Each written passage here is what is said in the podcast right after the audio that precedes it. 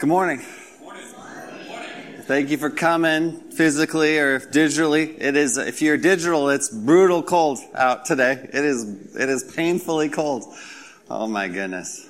I don't believe this weather. This is great. Um, glad you're here. Super Bowl Sunday. So we're Super Bowl Super Sunday. It is good to be with you all. Uh, this is the one Sunday a year I got to limit myself to a few football jokes and references as we go through this. So I'm pumped to be able to spend time with you as God's gathered people looking at the Word of God, that is key to our existence and us being a church. That is a key part of any New Testament church is the gathered people of God studying the Bible together. So will you bow your heads with me and let's pray? And then I'll jump into my intro. Lord, I thank you for, this is a big deal, Lord, looking at the Bible. This is a solemn thing, God, and, and I'm a, I'm a human, I'm a man, and I will mess this up if you don't show up, Lord. I pray that you would warm our hearts, Lord. You'd warm us to the truth of your word. I pray that you'd find our hearts to be fertile ground that the, the word of God can be planted in and produce 30, 60, 100 fold in our lives. Lord, we, we pray that you just make this time meaningful. We're going to cover some heavy topics today, God. Uh, we need you to make this a meaningful time. Uh, we commit ourselves to you and our lives to you. Ask that you'd use the word of God to make us into the people of God. We praise in Jesus' name. Amen. Amen. Speaking of Super Bowl Sunday, bunch of grown men chasing rings. I have, uh, one Sunday a year, I got to bust out my collegiate wrestling rings. I just, we're all about these rings. I have a third one. My dad has it. Uh, I gave it to my dad. My, and he won't give it back, mom said. So I'm, I'm waiting. I'm waiting. But this will distract me wearing these. But you're like, wait a second, Mike, I thought you were terrible at wrestling in college. I was. But you know I wasn't terrible at? I wasn't terrible at taking those drug tests. Every, every quarter, our, every quarter, our conference had drug tests, and like every six months, the NCAA had random drug tests, and, and our team had random drug tests, and I had so many random drug tests, it was not. So if you need help and need to know how to pass a drug test, I am really good at that.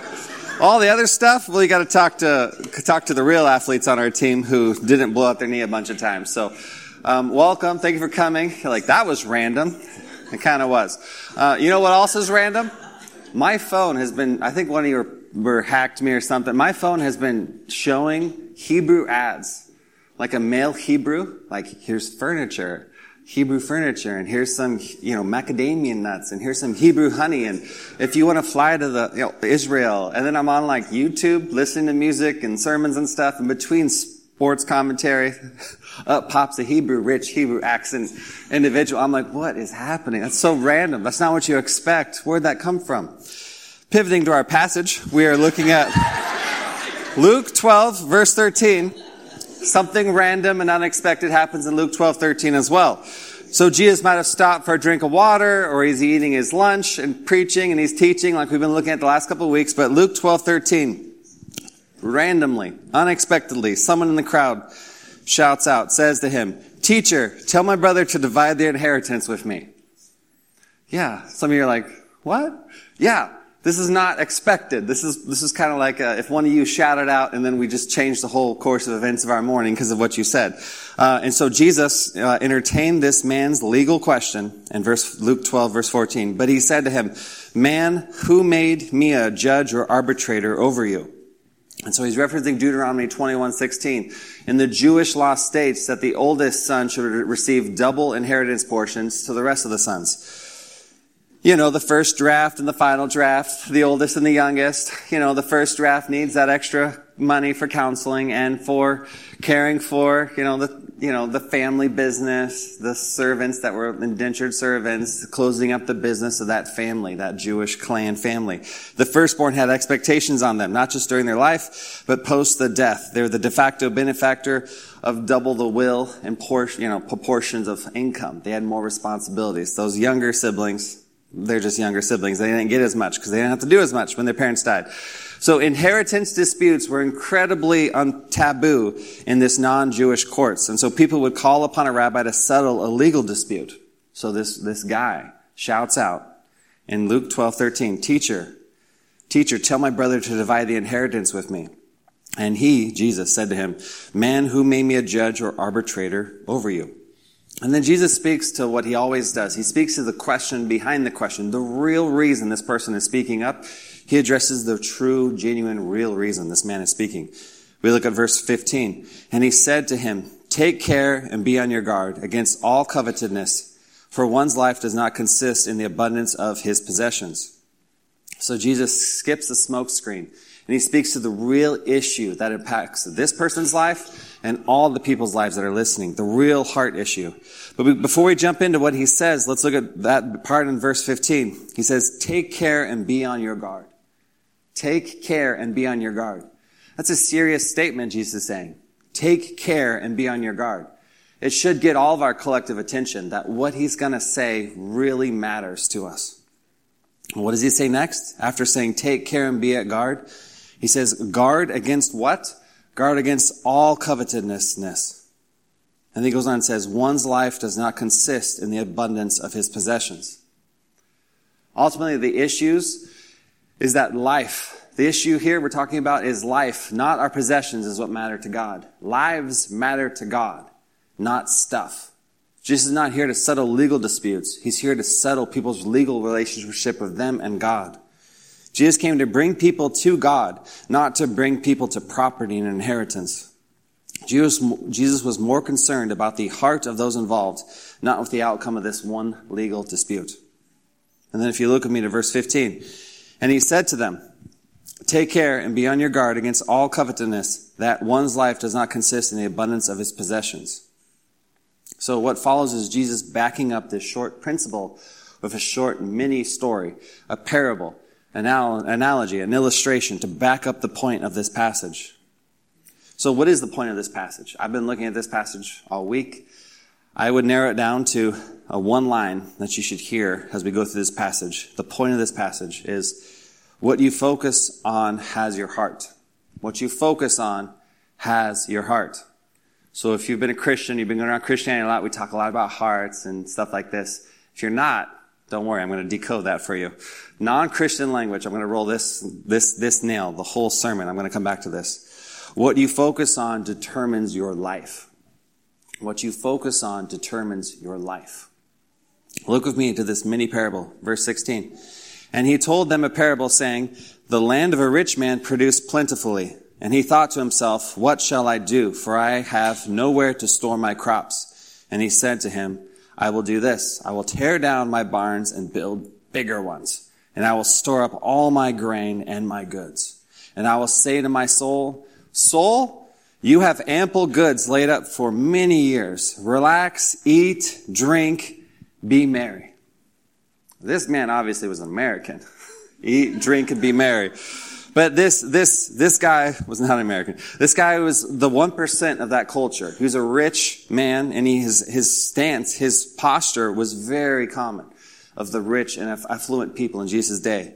Archaeologists have found in the, this region that Jesus was preaching large grain silos on farms of wealthy absentee landowners. So this was not like some obscure thing. They've heard and they've seen this in this culture.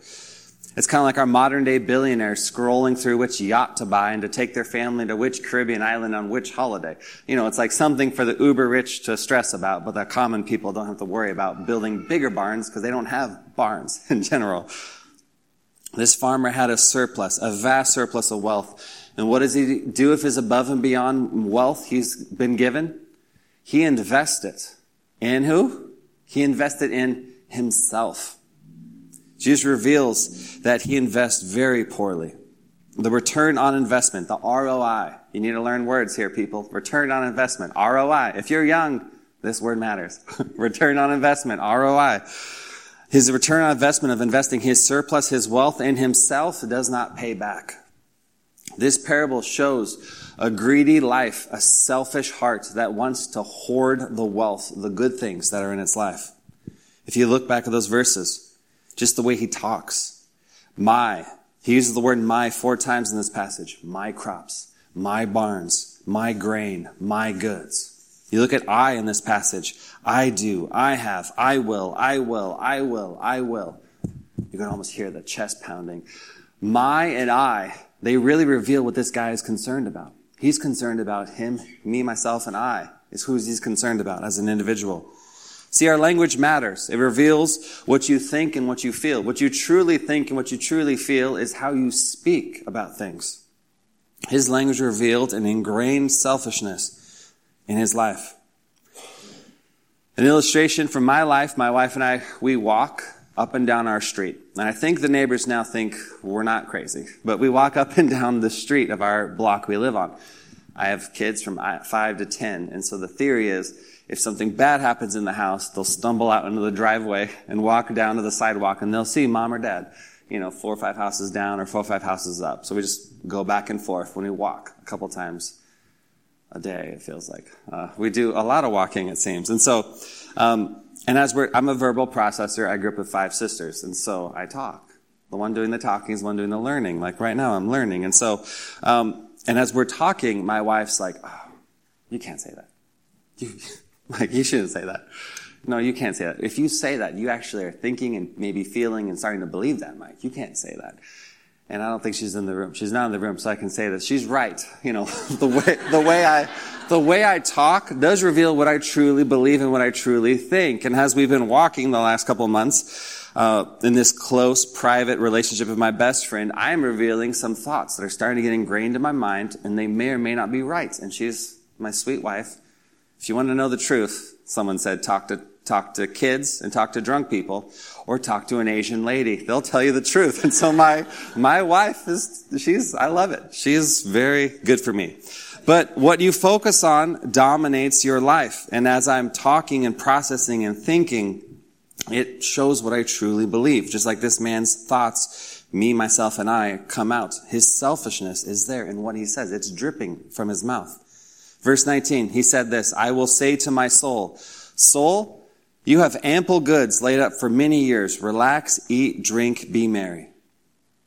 This rich farmer in this parable is explaining the best life we can have now apart from eternal purposes. The best life we can have now, apart from eternal purposes, is laid out in that last paragraph. This is like the modern day carnival cruise. Seven days, you're floating on the ocean, eating, drinking, entertaining, sleeping, repeat. At the end of the seven days, you get off the boat. Eat, drink, be merry. The life of luxury, the life of ease, the life of entertainment is, is the American life. This is very common in our culture. This man's worldview is very common in our culture.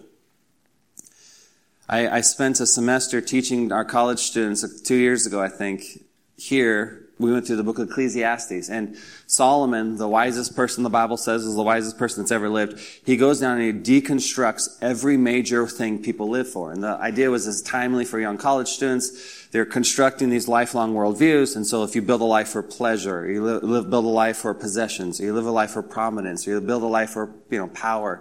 Solomon builds these lives and exercises his, going as far as he can down each of these roads, and he constructs this worldview of living for prosperity, and he goes down the road as far as he can, and he comes back and says it's meaningless.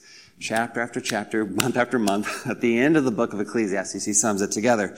But this worldview that this rich farmer just shared about in those last few verses, you see all over the book of Ecclesiastes. In all those different passages that are now gone. You know, that's what it covers. Ecclesiastes 2, 24, and all those different verses talk about eat, drink, and be merry. Eat, work hard. Eat, enjoy the wife, eat, enjoy the life of your youth. Work hard, sleep well, you know, rest, but it's all from God. God gives us this life. That is the meaning of life apart from God. And the bottom line is enjoying life, but know that, enjoy your life, but know that when you die, you will have to give an account to God for how you live. That is the reality of what we're looking at today. Verse 20, Jesus says, But God said to him, Fool, this night your soul is required of you. And the things you have prepared, whose will they be? Well, the answer is they won't be his. He is dying. They will be given to someone else. This, this thought of leaving your hard-earned Roth IRA and your retirement investments and your property and your house and the cash you have in the bank and all this Bitcoin you've been hoarding, you die, that goes to someone else. It won't go to, it won't go to you. It goes to someone else. I mean, there's a, there's a whole financial industry built to help you save and invest and help you distribute your money post your death. This still happens in our culture today. Someone heaping up wealth and then dying and leaving it to someone else. The reality is, when people run after possessions, they keep running after possessions. They don't stop when they get possessions. When people run after power, they keep running after power and they don't stop when they get power. When people run after pleasure, They keep running after pleasure and they don't stop when they experience pleasure. When people run after prestige and they keep running after prestige, they won't stop when they get prestige. The human heart is never satisfied. What you focus on dominates your life. When Tom Brady, the best quarterback in the NFL, was asked, which ring is your favorite? He said, the next one. right, people? We are not content with what is in front of us. We always want more. That's just our nature as people. We want more. More of what we see with our eyes in this world around us. We want more. What you focus on dominates your life. Verse 20, Jesus is laying out this idea, this contrast about time and time being loaned to people. And that person is required to explain the use of their time they had here on this earth. And at the time of their death, they're supposed to give an account for how they lived and how they invested the one commodity all lives have is time. Rich have time, poor have time. Black have time, white have time. Educated have time, uneducated have time. If you're famous, you have time. If you're an obscure nobody, you have time. All have time and all invest their time according to their values. What you focus on dominates your life. So Jesus goes on to explain with a summary statement. Verse 21. So is the one who lays up treasure for himself and is not rich towards God. This rich farmer stored up his wealth and his possessions and all of his focus was dominated on building his wealth. And when he died, he died completely bankrupt because he was not rich towards God in the here and now. And the then and there, he was completely and utterly broke. He was a fool. Jesus says that it is not sin for the man to be rich. It was a sin that the man was not rich towards God. Don't miss that, because that matters. All throughout the Bible, there's all these rich people that love God and their, and their wealth. And there's also poor people that did not love God, and poor people that did love God and their wealth. Money, wealth does not own you. You own and you control it. We need to be generous to God with our wealth. We need to be generous to God with our time. We need to be generous to God with our relationships as people. Wealth, time, and relationships. It might be easy for you to part with some of these and very difficult to part with other things on these. Some of you are like, I don't, I just want to write a check. I don't want to, I don't want to care. I don't want to spend time. I just want to write a check. Others are like, you know, I have a lot of time and I have a lot of relationships. I have no wealth. You know, I can give relationships and time, but I don't have any wealth. You know, people, there's parts of those construct of generous with your time that, that is difficult for some of us to give generously towards God. Other parts that are easy for you to give towards God. So to illustrate this, some of you, many of you know what I'm talking about. We've spent a whole couple years talking about being generous, stewardship, finances, you know, when we did that massive capital campaign. Raise your hand if you know what I'm talking about. The Building Together campaign, the Restore campaign. Raise it high. Come on. You were there. I know you were there. Come on, I, I, looked over here. What about you over here? Raise your hand high. All right.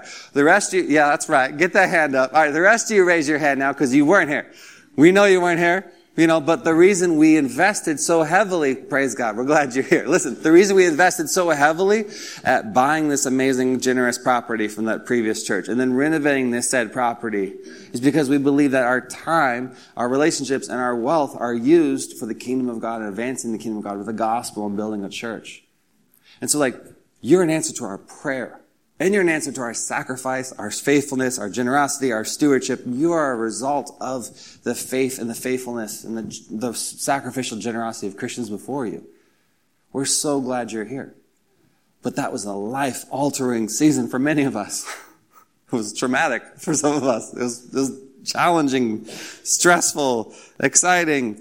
Men and women, many Christians are not rich towards God. That's our culture. American Christianity is not rich towards God. I heard an unvalidated stat, which I have not validated yet, but the pastor who said it, I trust him. I don't think he makes up stuff. He said an American church, in the American church, if we all lost our cumulative jobs and we all went on welfare and we all tithed from our welfare, cumulative giving in the American church, cumulative giving would triple in the American church. You're like, that can't be right. Men and women, I'm so sobered and I'm so grateful for the generosity of the people in this church. I hear other pastors talk about their church's relationship with money and it's this weird, unhealthy thing. As a church matures, its members understand and have a healthy understanding of wealth and money. And this passage is like a pat on the back for many of you. Does that make sense? I'm so grateful for the work God has done in your life of stewardship, faithfulness, finances, generosity. Just, it is amazing to be able to be in a church that grandly gives to Jesus and his mission for the sake of changed lives. And that is amazing. It's sobering to be in a church where the Christians in that church consider the endeavors of that church a worthy return on investment of their time and their, their wealth. We've had people give stocks, bonds, livestock, cattle, grain, property, inheritances. We've not had cryptocurrency yet. We've had all kinds of people been generous with what God has given them. And that is amazing. And we're so grateful for your generosity. This teaching shifts from the natural tendency of people. It shifts from wealth to worry. Wealth to worry. There's a pivot coming here. So looking back at verse 19, the wealthy person thinks, eat, drink, and be merry, but things rarely play out the way that we imagine as people. Merry isn't what most people experience when they become wealthy. I named this sermon the title, Eat, Drink, and Be Anxious. Because I think that's our American culture we're, we're working with here today. When one is not rich towards God, they're, they are rich, when they're, and they're rich towards themselves, they naturally live a self-centered life versus a Christ-centered, gospel-centered life. They live a self-centered life where man, specifically themselves, are in the middle of their life. When your thoughts gravitate towards self and accumulating wealth and protecting wealth and keeping wealth, it results in an anxious living. Look with me at verse 22. And he said to his disciples, Therefore I tell you, He's talking from the crowd to his disciples. Therefore I tell you, do not be anxious about your life, what you will eat, nor about your body, what you will put on. For life is more than food, and the body more than clothing. The audience changes, and Jesus gets real, real, real fast. Jesus is living out of a backpack. He's living out of, you know, like pauper. He's a pauper, pitiless preacher, is what theologians have called Jesus. He's living off the grid. He's living the minimal life. And his 12 disciples follow that same life to take the gospel to the ends of the world. And Jesus is speaking to the basic needs related to survival here as a person. And God takes care of his servants is what the Bible shows us. But this life is rare. I imagine it has a freeing experience and also a frightening experience of living out of a backpack, living off the grid, this minimalistic life. There's a unique season in life for people to do that. You can't do it in every season of life. I'm reminded of an older gentleman that I don't think it, none of you should know, I don't think. But he's an older single man. He's in his 70s. And he's in the process of selling every single thing he owns because he feels God's call to go to the mission field. And he's leaving in three, four weeks. There's this people group that he has a heart for for years. He's been praying and training, preparing. And he is selling everything to, quite frankly, live out of a backpack of a one-way ticket. It is quite a thing to see. This principle, this lesson, within the lesson, People and their needs matter to God, but possessions beyond one's immediate needs, we're prone to worry, we're prone to excess as people. We're prone to not handle the surplus well. Verse 24, Jesus says, Consider the ravens. They neither sow nor reap. They are neither, they have neither storehouses nor barns, and yet God feeds them. For how much more valuable are you than the birds? So we're not talking about birding. Birding is about going out and looking at birds. Maybe take pictures of said birds. Uh, if you look at this raven, that's like a, a variation in the actual language of a crow. People that go birding don't go out to look at crows. So like there's high class birds and there's lower class birds that you don't take photos of or pull your car over and say, look kids, snap, snap. You don't go say, look a crow. Crows are not, I'm not trying to offend crow lovers here, but crows are not but birding is also the spreading of fake news. And my siblings have been doing a lot of birding. They've been posting a lot of uh, photos of birds, and some of them are alleged fake photos of birds. We're not talking about that. We're talking about just using an illustration here of, of birds. They don't stress. They aren't anxious. They aren't worried. They don't have Roth IRAs. They don't have storehouses. They don't have barns. They don't have coats. They don't have a social network. They don't have shoes. They don't have a car that drives them here in heat. Birds have nothing.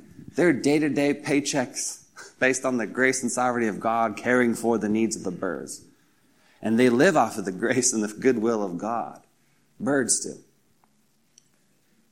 And he moves on to verse 25. And which of you, by being anxious about your life, can add a single hour to his span of life? If then you are not able to do a small thing, do as a thing as that, why are you anxious about the rest? Consider the lilies, how they grow. They neither toil nor spin. Yet I tell you, even Solomon in all of his glory was not arrayed like one of these. But if God so clothes the grass which is alive in the fields today and tomorrow is thrown into the oven, how much more will he clothe you, O you of little faith? But if God so clothes the grass which is alive in the fields today and tomorrow is thrown into the oven, how much more will he clothe you, O you of little faith? Wealth and worry are the two main realities we all will wrestle with. Lack of worry or surplus of worry, lack of wealth or surplus of wealth. If you ask the question, what is the oxygen that keeps the greedy and selfish heart alive? The Bible will tell you worry. Greed and selfishness is the fuel of the worrisome life. What is the cure to a worrisome heart? Generosity and selflessness is what this passage will show us. What you focus on dominates your life. The principle is Jesus wants us to trust in God, not in things. He wants us to trust in God, not in wealth. He wants us to trust in God, not in our retirement, stock options, or inheritance. He wants us to trust in God, not the, the wealth God has given us. Jesus wants us to be attached to Him, not attached to the things that we have. I remember the first time I got a cell phone. I was in college, I think. And my college director came to me and he said, so you're getting a smartphone, huh, Mike? They were not what they are today. They were clever phones. These are smartphones. there was a clever phone. And he said, so you're getting a phone, huh, Mike? I'm like, yep, giving up the old flip. He's like, yeah. So are you going to own your phone or is your phone going to own you? I'm like, what do you mean? And then I got my grainy, grainy smartphone. I'm like, wow, there's more. There's Pac-Man on this thing. there's Tetris on this thing. I know. And so does your phone own you or do you own your phone? Jesus wants us to be attached to Him, not attached to things. Look with me at verse 29. And do not seek what you, and do not seek what you are to eat and what you are to drink, nor be worried. For all the nations of the world seek after these things, and your Father knows that you have, that you need them. There's an old preaching saying that we should be too busy to worry in the day and too tired to worry at night. Worry divides your heart, your exhausts you, stresses you, wears you out, wears you down. Jesus commands, he does not advise, he commands his disciples not to worry. Anxiety and worry is rampart in our culture. It's prevalent. It's a socially acceptable sin in our culture. Worry is a normalized part of our culture. And we're called not to worry. Do not worry. You're like, okay, that's great. How? Why? So you don't dig down, Mike. that matters to this room. That matters to our culture. Well, this passage tells us that God is your father. It reminds you of that or it tells you that God is your father. And you have a relationship with the living God. He is your father and he will take care of you, Christian. This passage tells you to live for eternity. You have a date with destiny and death and ultimately eternal death apart from God, separation from God. But now that you have placed your faith in Christ Jesus, you are a child of God, of the living God, and you have a date with eternity into a loving relationship with your Father. And worry, it harms your health. The things we worry about, we have little to no control over as people. Instead of worrying, look at verse 31. Instead, seek his kingdom, and these things will be added to you. You see, we do it backwards as people. We seek self, we seek comfort, we seek pleasure, we seek entertainment, we seek a life of ease, we seek the wrong thing, and we want these things added to the wrong thing. We're seeking the wrong thing. Jesus moves us from the negative to the positive and tells us instead, seek the kingdom, the kingdom of God, and all these things will be added to you. Instead of filling your mind and your heart with worry, fill your mind and your heart with seeking His kingdom. Do you know what worry is? Worry is indecision. Indecision is a decision. Worry sucks the air out of the action oriented brothers and sisters. A discipleship, a disciple of Jesus is not to have a worrisome life, an anxious mind, a disposition filled with indecision. A disciple of Jesus is supposed to have faith and move forward seeking the kingdom of God. You're probably thinking, what a monster. This guy's a jerk. My story with worry and anxiety and fear and dread and all that, it was a debilitating part of my life for many years.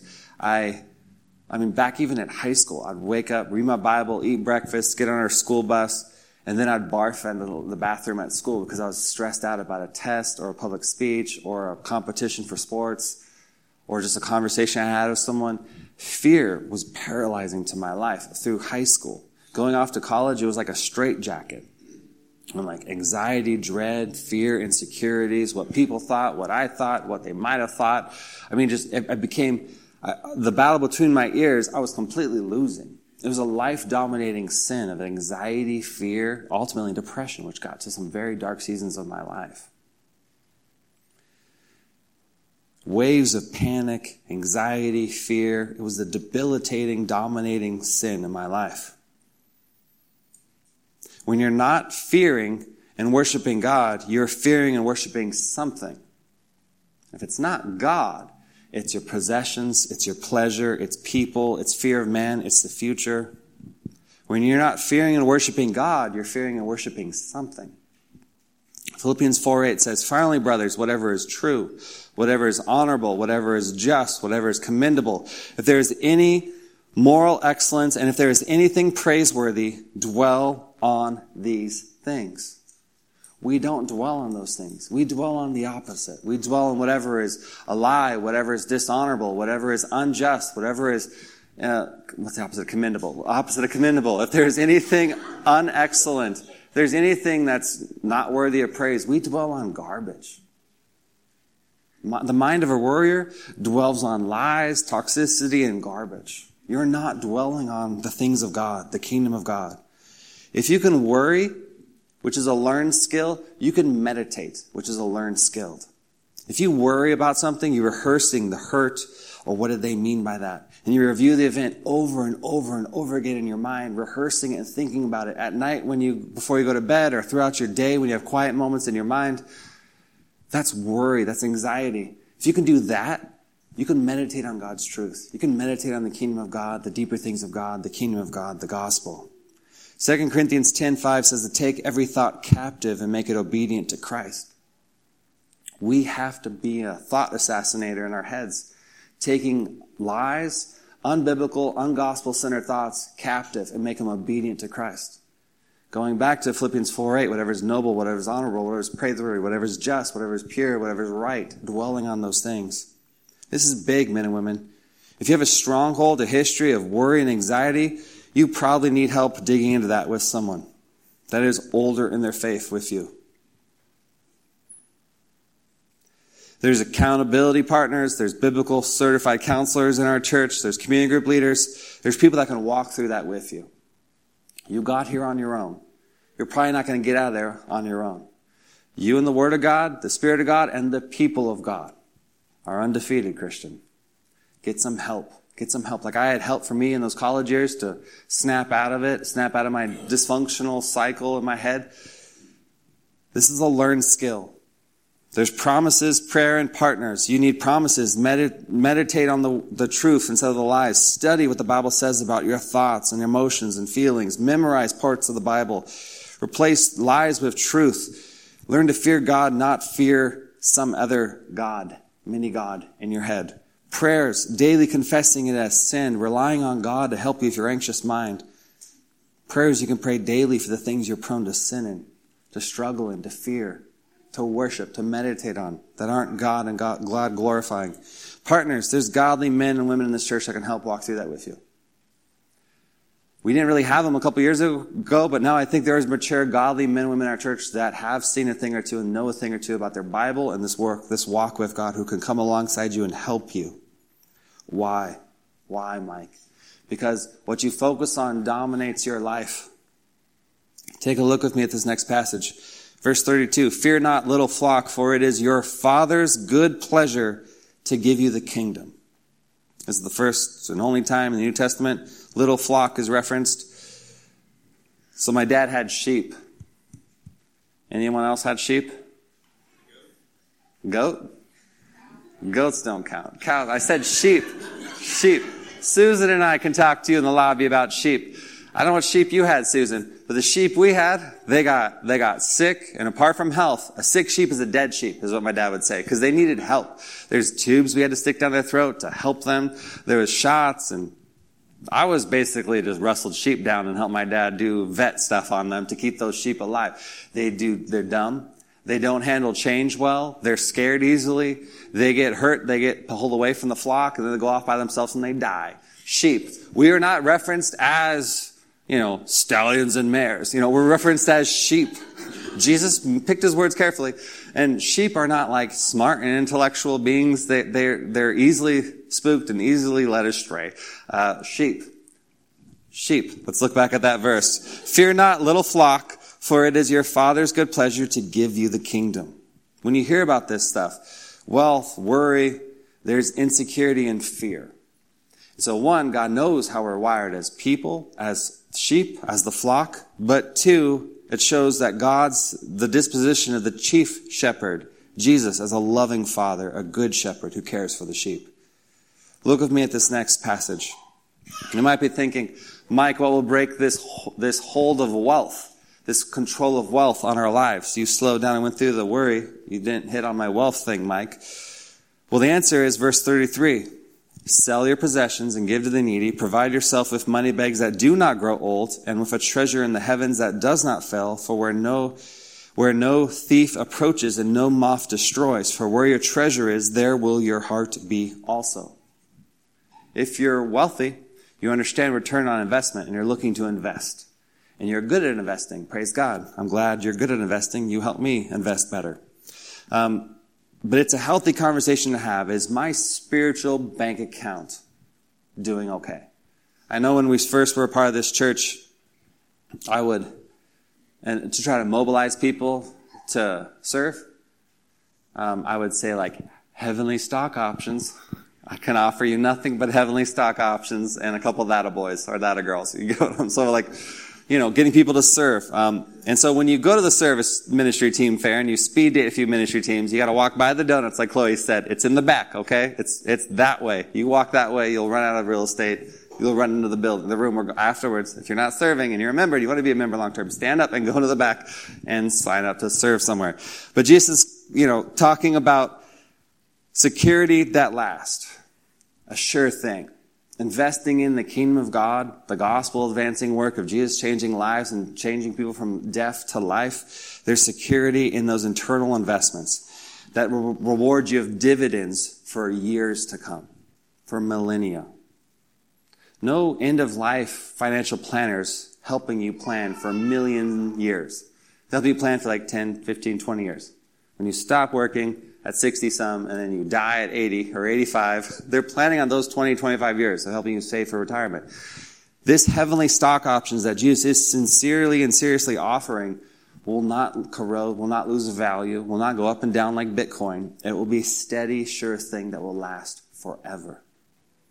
It's no joke. We have a, we have a, we have a, many people that could easily and successfully pursue living only for the here and now in this church. The world rewards people well. High achieving, high functioning, high capacity, high character, high work ethic people. The world rewards them well here and now. But we want to live for the then and there of God's kingdom for forever, not for the next 15, 20, 30, 40 years of our life. It is no joke. The reality is we trust, the reality is trusting in riches limits and prohibits trusting in God. We need to make sure we genuinely have a heavenly stock option. As we conclude, the main point of this passage, what you focus on dominates your life. I think this whole passage pairs really well with 1 Timothy 6. Read along with me. But godlessness with contentment is great gain. For we brought nothing into the world and we can take nothing out. If we have food and clothing, we will be content with these. But those who want to be rich fall into temptation, a trap, and, may, and many foolish and harmful desires which plunge people into ruin and destruction. For the love of money is the root of all kinds of evil, and by craving it, some have wandered away from the faith and pierced themselves with many griefs. Why did Jesus speak to money to illustrate the kingdom of God, faith, heaven, hell? He used it because it's a, it's a thing everyone was experiencing. It was a common thing that everyone was working with. He used it to illustrate the main message of the kingdom of God. But what you focus on has your heart. And the reality is there's financial skin in the game. There's a financial involvement when you financially invest in something you really care about it. Money speaks to value more than anything. I can say something nice to you. I can pat you on the back. But if I write a check to you saying, I believe in you, let's go get this, that speaks volume to the way our world values. Our membership requires a, a, level of generosity, of trying to grow into biblical generosity with the church of God and the people of God. Wealthy people, wealthy, healthy members make up healthy churches. Healthy members make up healthy churches. And I'm excited to be in a church that is, I would say, on the path to growing into health. It's been very encouraging where we were years ago to where we are today. I have no idea where we're going to be in five years, but I'm very encouraged looking around at what God is doing in the minds of you men and women in your walk of God. What you focus on has your heart. And this second main thought is it keeps us mentally looking forward to the return, to His return and His reward. Keeps us from living in the here and now versus the then and there. Remember, at the very beginning, verse 15, he says, be, beware. What do he say? Be, be alert, be on guard, watch out. He, take heed. It will lead us astray. In this wealthy country we are in, I own my money or my money owns me. I own my wealth or my wealth owns me. It has a way of just sticking its claws into our heart and our affections and our mind. What I focus on dominates my life. Money, quite frankly, speaks about what we value as people. The people who came before you valued you enough to create this world we're living in today. And we are so grateful for that. I'd like to give a simple application, a warning for all of us. One's life does not consist in the abundance of your possessions. The Word of God is timeless, is what the Bible says. The Bible is a wonderful book, an ancient book with an ancient audience and an ancient context, the Bible is timeless. The Bible is the very Word of God. This timeless, all-knowing God wrote this timeless, all-knowing book that isn't merely read, but it reads its audience, person after person, year after year, generation of Christians after generation of Christians are known by God by knowing this book. This book speaks to 21st century issues that were addressed in the first century. One's life does not consist in the abundance of your possessions. Because today is Super Bowl Sunday, that's my one shot at speaking about NFL during the year. Uh, a cultural analogy that is relevant to us. Um, the NFL has two quarterbacks in the, in the championship game Joe Burrows and Matthew Stafford. And the NFL stands for not for long. And these two quarterbacks will not have a long time on this game. But if one of those quarterbacks refused to study game film, they didn't do anything last two weeks. They're like, we got it. I don't need to study film. I don't need know what the defenses are doing. I don't even know what the offensive line is doing. I'm just going to get my cues from the audience, the commercials they show during commercial break, the eyes of my teammates. I'm just going to go off of my feelings my gut, what I feel like doing. That'd be ridiculous. That quarterback will get lit up by Aaron Donald and, and company. We'll, we'll tear that man's head off. If you as a Christian, you know, refuse to read and study the Bible and learn what God says, your walk with God is destined to fail on the average day. Not a Super Bowl Sunday of your Christian, not the big days of your life, the average day of life. You cannot do this life apart from God. You won't make it to the biggest day of your life because the average day of your life will take us out. Studying game film is like picking up a Bible and reading it. We have free Bibles in front of you. We have free Bibles in the resource library. Grab one. We have more. Don't worry. You're not going to clean us out of Bibles. We got more Bibles that we know what to do with. Just ask for some tools and resources of how to actually read the Bible. The Bible is not a tarot card that tells you what you want it to say. It's not a Hallmark movie. It is rough. It's an ancient book written by an eternal God for you to understand Him. You need some help and some learning about how to decipher this book. It's not a normal book, but as you read it, as you download, you can download the Bible on your phones and it could read to you. You can have your Bible email you and say, You want to read me today? Check this if you read me today. So you can post this on social media and all your friends will know you read. You know, the Bible is, it's crazy that it's that easy for us to read it. But get trained at how to read the Bible. You're going to master something. You're going to learn something in your life. You will not master the Bible, but you should spend a life pursuing it. Learn this book. And as you learn this book, it will master you. The Bible is undefeated. It can dominate any life dominating sin you're dealing with. God gave you the Word of God, the people of God, the Spirit of God. And what you focus on will determine your life. Amen? Let's bow our heads and pray. God, thank you for today. Thank you for what you've done with us and to us and through us. We just need you, God. You're an amazing God. And you've been so generous and kind to many of us, Lord uh, starting with our relationship with you and Jesus Christ. I pray that we would come to knowing a relationship with you as people. We would ask someone, we would raise our hand, we'd reach out to someone, we'd let it be known that we're wrestling with deep things this morning, those who don't know you. I ask that people would come to know you today. I pray people would go from death to life today. They go from being an enemy of God to a child of God today. And Lord, I pray that we all would be taking steps, that we wouldn't stay children forever, we want to be toddlers in the faith or chubby little toddlers are cute for a while, but we got to grow up, Lord. I pray we would all take steps in our faith of reading the Bible daily. The Word of God changes you and it changes the way we live. When God speaks to us through the Word, we know it and it changes everything. Bring